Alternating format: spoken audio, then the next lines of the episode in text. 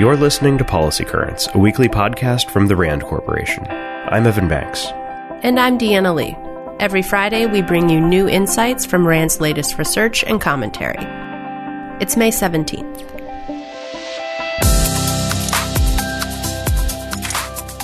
It's clear that the digital revolution has transformed how Americans consume the news.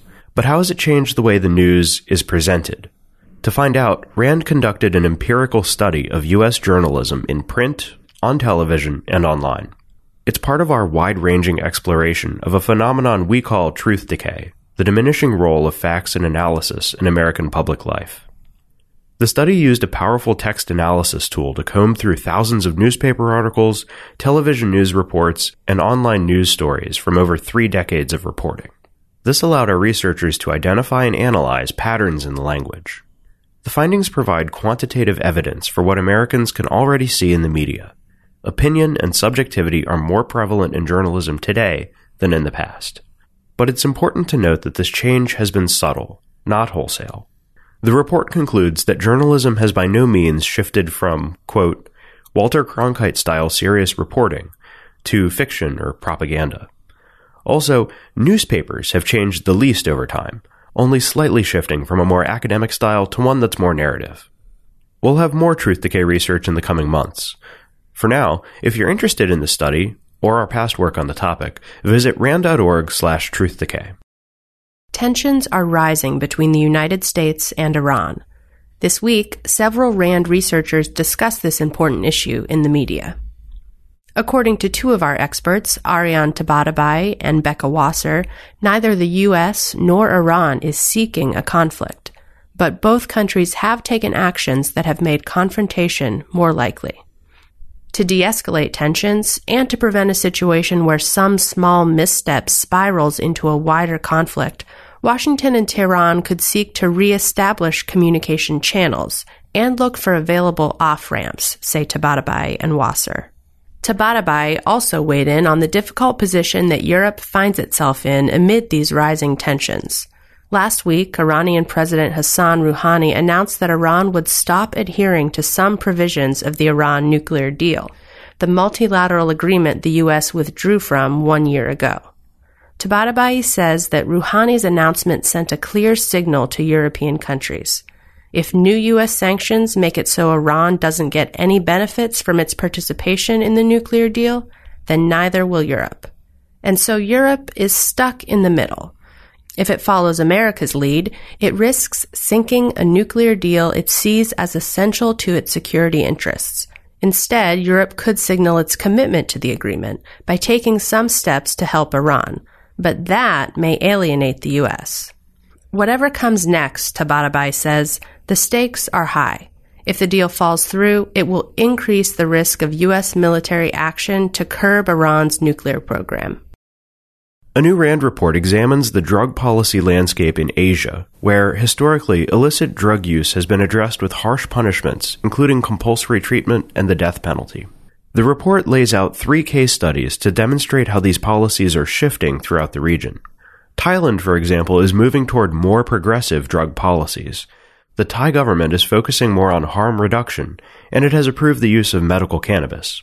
Meanwhile, the Philippines is moving in the opposite direction, taking an even harder line against drugs. Under President Rodrigo Duterte, the Philippines has embarked on a violent campaign against drug distribution and use. According to human rights groups, the national police force and vigilante groups have committed thousands of extrajudicial killings since mid-2016, and hundreds of thousands of people have surrendered to authorities for suspected involvement with drugs. Beyond the obvious human rights concerns, the report points out that this is a, quote, particularly dubious approach for improving health outcomes. The last case study considers China, where the government faces serious obstacles to stemming the flow of the powerful opioid fentanyl from its borders. Fentanyl is responsible for a growing number of fatal overdoses in the U.S. In 2016, synthetic opioids, primarily illegal fentanyl, were involved in nearly 20,000 opioid-related deaths. The Chinese government is aware of the problem, but there is little infrastructure in place to regulate the drug and chemical industries. And so far, Chinese fentanyl producers have been able to adapt quickly and stay ahead of regulators. Facebook CEO Mark Zuckerberg recently wrote that the internet needs new rules. He called for regulation to address harmful content, election integrity, privacy, and data portability. Rand's Daniel Gerstein agrees. But why stop there, he asks. Gerstein proposes three additional areas that expand on Zuckerberg's rules. First, there's security by design. This means that security should be incorporated during the design phase of a new device, system, or service. This will likely take on more importance as we approach the so-called Internet of Things, where everything from your front door to your refrigerator is online. Second is networthiness. This means ensuring that Internet systems meet appropriate and up-to-date standards. Today's Internet is a hodgepodge of different generations of digital equipment, says Gerstein, and unclear standards for what constitutes privacy could threaten networks and users' personal information. Third, updated business models. Many of the internet services we use, like Google, Facebook, and Twitter, are free or almost free. This is because these companies spend their own resources to collect user data. Then they sell that user information as well as advertisements. According to Gerstein, failure to revise this business model will likely only encourage more of the concerns that already exist with internet security and privacy. What's driving increased activity by Russia and China in the Middle East? Rand's Christine Wormuth recently testified about this topic before the House Foreign Affairs Subcommittee on Middle East, North Africa, and International Terrorism. She explained that China is interested in energy and economic opportunities in the region, while Russia is seeking to reestablish itself as a great power on the world stage. Wormuth also discussed what these developments mean for the U.S. Notably, she says, neither country seems interested in taking over America's security role in the region. The U.S. should, quote, focus tightly on its vital national interests in the Middle East. While this region is important, policymakers should also remember that having a broad vision for global competition is the most pressing need for the U.S. right now. You can read Wormuth's full testimony at rand.org.